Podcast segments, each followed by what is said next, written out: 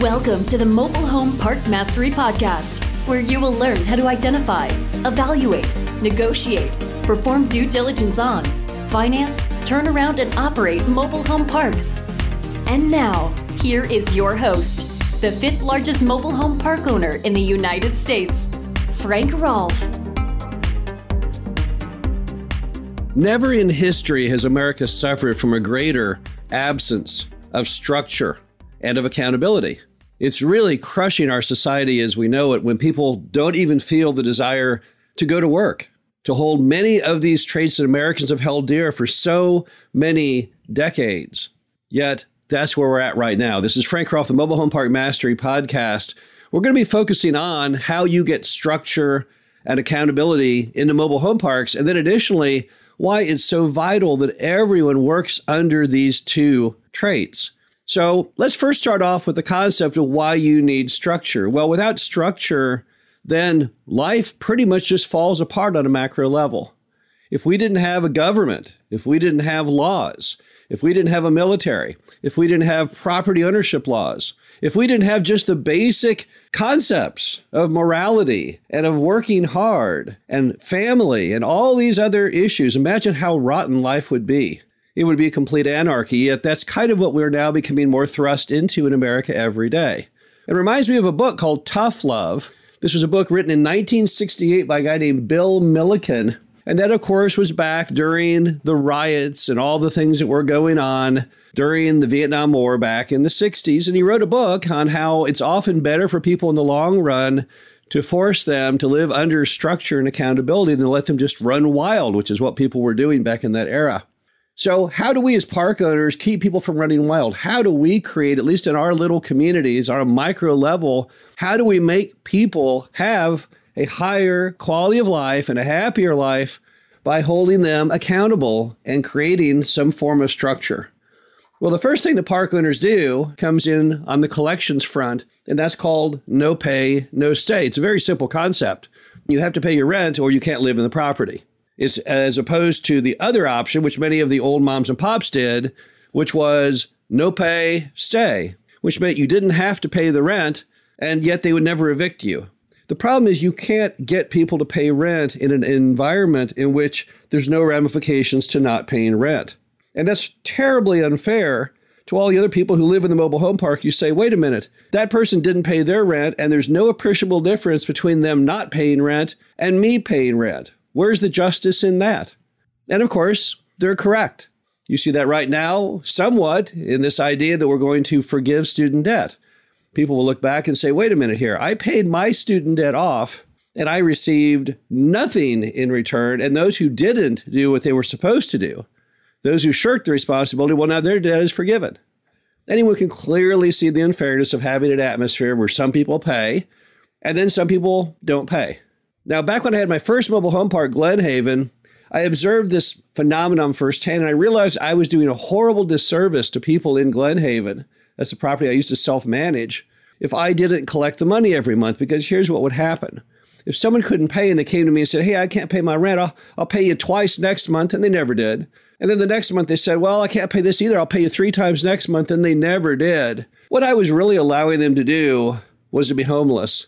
Because the more I gave in and let them run amok and not pay the rent and they spend it on other items, they had the money and I knew it and they knew it, but they spend the money on other things It was a lot more fun than paying rent because, of course, what is not, then they were certainly going to be evicted. At some point, I'd say, well, you can't go, you know, eight months without paying, so you got to pay it all up now or you're out. And of course, they couldn't, but they could have. If I'd made them pay every month, then they would have never been behind. But since I let them get so far in arrears, it was impossible for them to catch up. So even then, not allowing people to pay rent and still live in your property, well, it's just an absolute death sentence to them as far as their housing needs. So don't do it. Now, people actually appreciate the structure of no pay, no stay collections because people like to work in environments where they know what all the rules are and what is and is not allowed. So if you say tell to people you have to pay your rent every month, and if you don't, I'll evict you, and you stick with that, that's clearly the most fair for everyone.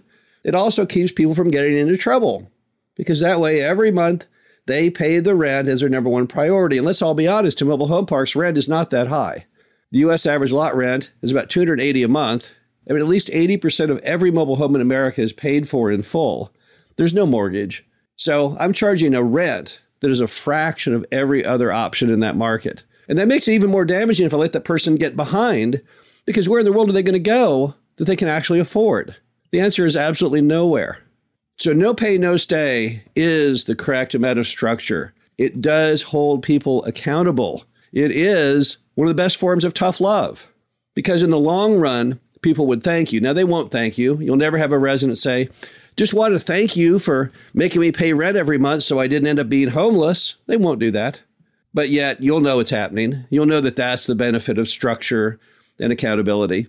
Another way we create structure and accountability in mobile home parks is by no play, no stay rule systems, which basically say if you can't play by the rules, you can't live here because it's not fair to your neighbors. Same thing as collections, right? Maybe even worse.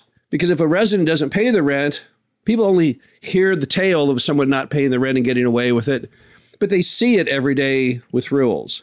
If someone wants to go and put five jalopy non running cars in their yard, push a dishwasher or refrigerator into their yard, not mow their yard at all, these are things that destroy all of the neighbors' quality of life. They all look out at their windows and they see that, or they walk by, or they drive by, and they feel very embarrassed to live there. That's simply not fair. If someone has their property well maintained and well mowed, what do they look out on? They don't look out on their property, they look out on everyone else's. And if those people don't maintain theirs to the same standard, that person is punished. It's not fair that they be punished. So you're right back at the same issue again. If I allow people to not follow the rules, what's going to happen? A, it harms everybody else. B, it's unjust. And C, it ultimately will lead to their removal. And once again, I'll thrust someone with very low income in many cases into a world in which apartment rents start about $1,500 a month and they all end up living with a relative. So again, you've got to have accountability and you have to have structure in your rules enforcement program. You cannot let people just run amok in the complete absence of any requirements as to how they live. And then we have structure and accountability just in the park management hierarchy. You've got a manager, unless you self manage, and that manager, that person's job is to interact with all of your residents. So the hierarchy needs to be the residents go to the manager with a problem. If there's a problem the manager cannot address, then they go to you. You cannot have it where the residents go to you, the owner, and not through the manager. That creates absolute anarchy. Now, where that happens in many properties is when the owner lets it happen. They may be going through the property, checking it out. They run into a resident. The resident says, Hey, can I talk to you about a problem? And they say, Oh, okay, yeah. Here, here's my phone number. Next thing you know, the resident's calling, and it's not a problem. It's typically they can't pay the rent and they want to get some kind of variance, either on the rent or on the rules all those things you're trying to create the structure for. And you've now allowed them to get around your manager, which then they tell all their friends and neighbors. And therefore, your manager no longer has any authority because, oh, yeah, well, you don't have to go through the manager. Here's the owner's phone number. And by the way, they're going to pass your phone number around to everyone in the entire property. All you've done is just ruined your manager, your manager's authority. You've ruined the entire structure of how the property works.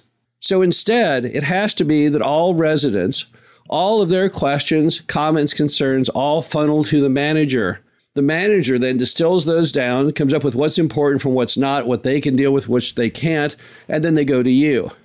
That's the structure that you need. That's the accountability that you need. Now, I don't not saying that the voices of the residents should not be heard. That comes through the helpline. Every property needs to have a helpline, and for a very good reason. If the manager has gone bad, you need the residents to be able to reach out to the ownership and say, hey, there's something wrong with this manager. If you don't do that, and if you do have the hierarchy I just described, of course, they can never get to you. They reach a, reach a solid stone wall when they try and go out to the ownership to say there's something wrong with the manager. However, helpline solves that. Helpline is super simple. It can just be a, a phone number, a grasshopper number, hopefully, and an email address. And you circulate that among the community with refrigerator magnets or putting on the invoices saying, Got a problem? Give us a call. I know you've seen this on the back of 18 wheelers that say, How's my driving? Call 800 whatever. They're not doing that because they want to see and hear how great the driver's driving is. They want to see if the driver's weaving around or perhaps you know, guilty of a DUI. Same thing with your mobile home park. You've got to give them that backdoor way to get their voice, their concerns, their comments to you as the owner. But only in that method. It can't come on the front side. It can't come from them having the option to talk to the manager or talking directly to you. You have to at all times maintain structure in your hierarchy and accountability in your hierarchy. The bottom line to it all is it's a shame that the United States is not governed strictly by mobile home park owners. We would do a far better job because we understand the necessity of daily structure and accountability. We understand the needs as addressed in the book Tough Love. That you do no one help, nothing but disservice when you don't create environments of complete structure and accountability. This is Frank Rolfe, Mobile Home Park Mastery Podcast. Hope you enjoyed this. Talk to you again soon. Thank you for listening to the Mobile Home Park Mastery Podcast. Be sure to visit us at mhpmastery.com to subscribe to the show, read our show transcriptions, and access all of our great information on mobile home park investing.